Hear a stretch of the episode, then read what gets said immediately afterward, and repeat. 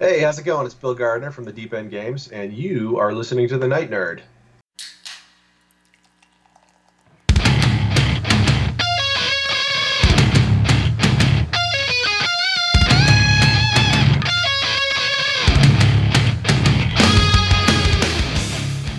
Welcome to the Night Nerd Podcast. I'm your host Lance. It's Monday, so we're going to talk some video games. This week, I am super, super excited. We are going to have a very special guest on later on the week, and that is Lou Brutus.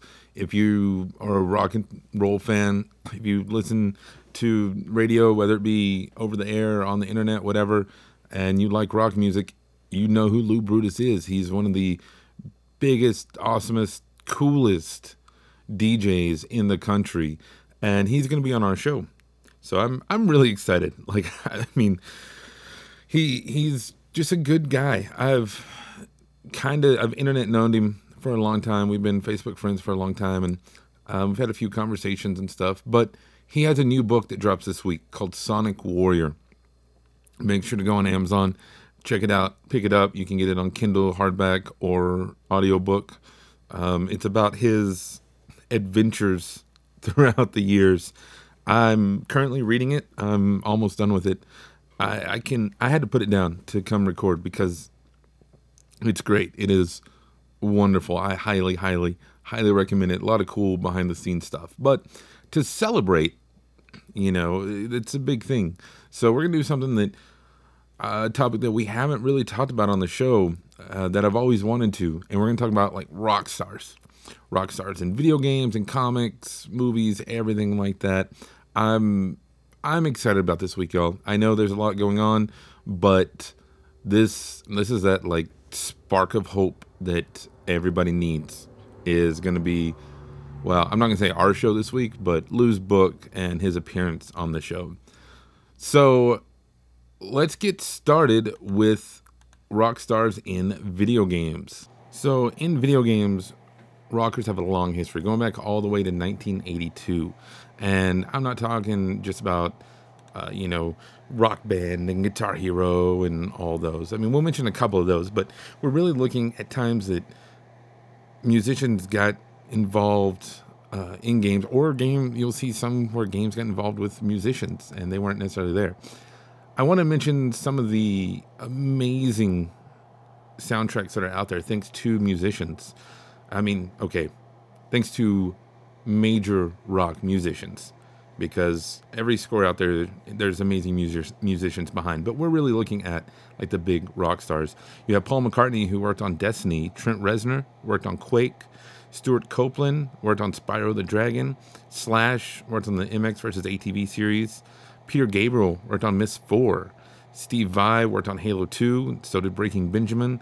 And devo worked on the sims 2 and boom blox which was a, a steven spielberg game. So you know they've brought their expertise over and all of those games have amazing soundtracks. I mean halo 2 i own the soundtrack on cd i wonder if it's on vinyl. I need to figure that out. But like i said games have also been uh, really tied to rock stars. Going back to 1982 you had journey escape on atari 2600 now this this game was tied to the Escape album because players played as the band. You were a Journey, and you had to get out of your concert, you sneak out and avoid groupies. Uh, they were love crazed gr- groupies. They had little hearts on them and legs. It was kind of weird, but it was Atari 2600. Photographers, and my personal favorite, like skeezy promoters. So you had to watch out for all of them.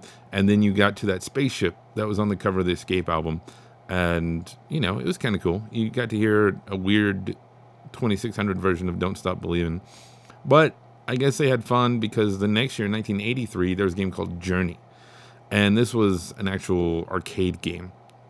Uh, there was with uh, Midway, so 1983 they were they were awesome, and this time you flew around in spaceship. You had to find all their instruments. You had to get their instruments back, and there were new songs in here, and you actually got to see the band members' faces. You naturally kind of looked like them, so that was really neat. Uh, then in 1985, you had Give My Regards to Broad Street. This was Paul McCartney on the Commodore 64. And there was a movie also came out around the same time. And you play as Paul. And you're driving around London. You're looking for the master tapes. You have till midnight. Um, watch the movie. I mean, it's not necessarily a great movie, but it gives you an idea of what's going on. Probably one of the more infamous, famous, infamous, I don't know, games was Michael Jackson's Moonwalker. This was in 1989, and it had um, all sorts of things.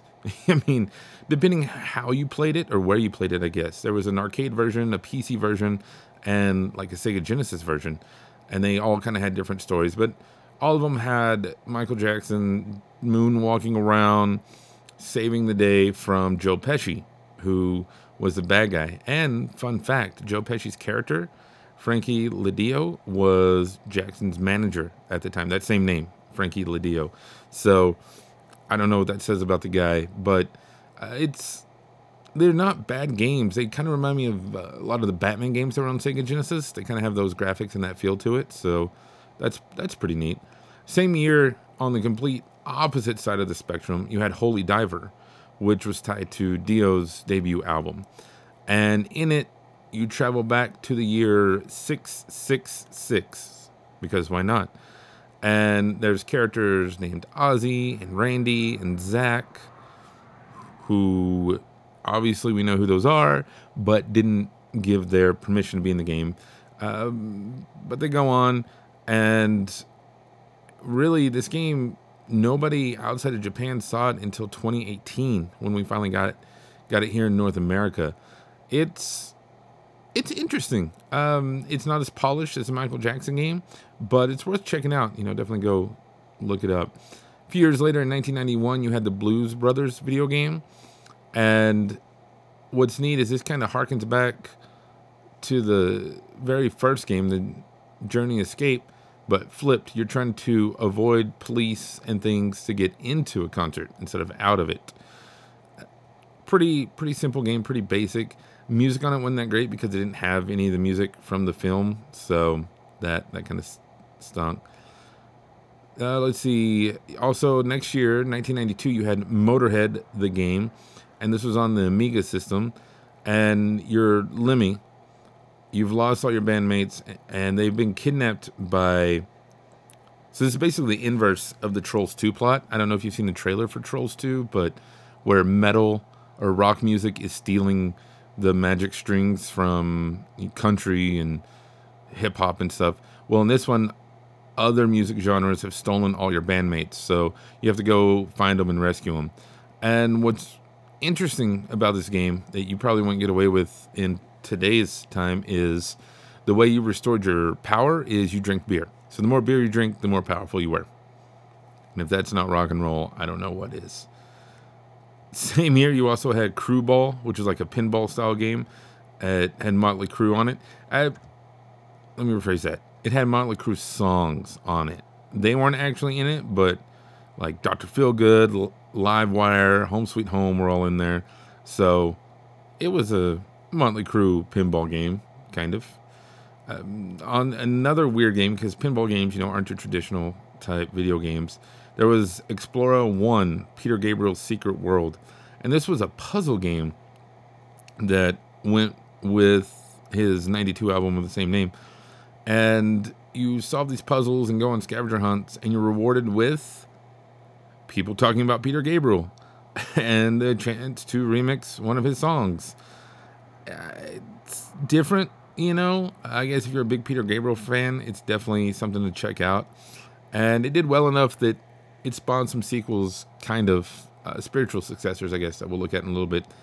Uh, Way of the Warrior was a really interesting game. Uh, the, it didn't have much to do with the actual rock stars, but White Zombie had a bunch of songs on the game soundtrack. It's a fighting tournament thing. But if you liked the uh, Sexorcisto Devil Music Volume One, like it was on this game, so that was that was where it was at. Personally, my favorite to this day, my favorite Rockstar game has got to be Revolution X, 1994. If you're, you know, in your 30s or even a little bit younger, a little bit older, you remember this game. This was the arcade game with that had the two guns and you had to go rescue Aerosmith. You know, you're in the city, you're in Egypt, you're in the jungle, you went all over.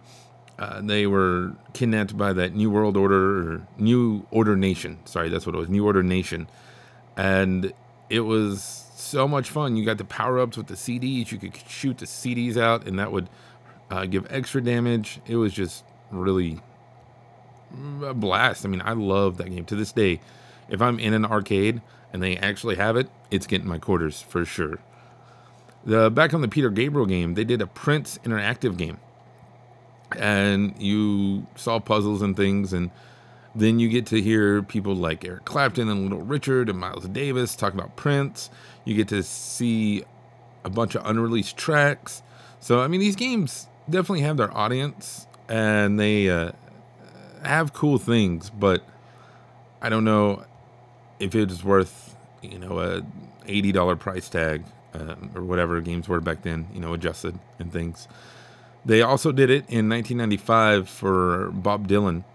This one didn't have as much on the experience side as far as quests and puzzles and stuff, but you got to learn a lot about Bob Dylan, and it had over a hundred songs, a good chunk of which had never been released before. So, again, if you're a fan of the music, you're gonna get to hear a lot of things you probably either haven't heard, maybe only heard a few times. I don't know. Uh, in '95, also Aerosmith had a game called Quest for Fame, and this was basically Rock Band and Guitar Hero before Rock Band and Guitar Hero. You had to kind of play along with these makeshift guitar things, and the more famous you got, the bigger the stadiums got. You got to do all the songs, and it was it was neat. In '96, Aerosmith was back, this time with Robert De Niro, in a game called Nine: The Last Resort. So here you have Steven Tyler and Joe Perry. They're the Toxic Twins, and they take over this hotel. And inside the hotel are the Nine Muses.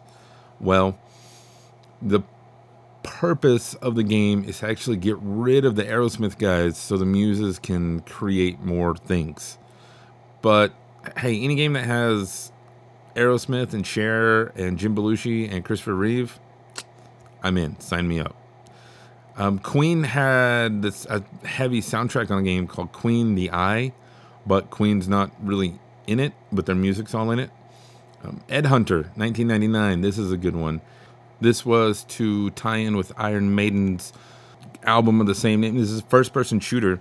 And they did some really cool stuff with level designs on this, where each level is based on one of their album covers. So you have an asylum in hell, you have London's East End, I mean, all sorts of crazy things, and you're just going through. Speaking of crazy things, Omikron, the Nomad Soul, came out in the same year. David Bowie not only had songs for it, not only cameoed in the game as two different characters, but also helped write the plot and storyline for it. So that's that's really cool. Um, in 2000, we have Blues Brothers 2000, and I'm only mentioning that because we're going through all of them, and that's all. Kiss Psycho Circus The Nightmare Child in the same year. Didn't have any Kiss music, but it had the Kiss characters, and is based on Todd McFarlane's comic of the same name. Uh, so that you got to play as Kiss. That's always a lot of fun. Everybody really digs that. You also got to play as Gene Simmons from Kiss fame in Tony Hawk Underground in 2003, a few years later. You know, you've got to be Spider Man and uh, Darth Maul and people, but got to be Gene Simmons, so that's cool. Grand Theft Auto Vice City Stories. So, the Grand Theft Auto games, one thing I will give them is they have wonderful soundtracks. But Vice City Stories, one of your main missions was, or side missions, was to actually go to a Phil Collins concert. And you got to see him play some songs and everything and it was just cool that they made that into uh, into the game. Then you also have you know i said i would mention a little bit about guitar hero and stuff. Guitar hero 3 you had slash and tom morello in there. Uh, rock band released their own beatles album which is cool. But I think for a lot of people, the most iconic rock video game has got to be Brutal Legend with Jack Black because you were this roadie and you go through pretty much hell to save rock. And Lemmy's there, and Rob Halford, Lita Ford, and of course, the, the Guardian of Metal is played by Ozzy Osbourne. So it's just really cool, and you get not only amazing songs, but a bunch of nods and winks to the industry and to rock music as a whole. It it was a lot of fun, and you had Jack Black's uh, humor in there, which is always delightful. But there you have it. There's a look at rock stars throughout history in video games. Let me know what's your favorite rock star video game. It better be Revolution X. Just just saying. You can let us know in the comments below here on SoundCloud or on social media Facebook, Instagram, Twitter. We're out there and everywhere and we'd love to talk to you. Email me, nightnerd at thenightnerd.com. But otherwise, that's going to do it for us today. Again, my name is Lance. Thank you all so much for listening, and we will see you next time. No one else has ever loved me. No one else has ever tried. I never understood how much I could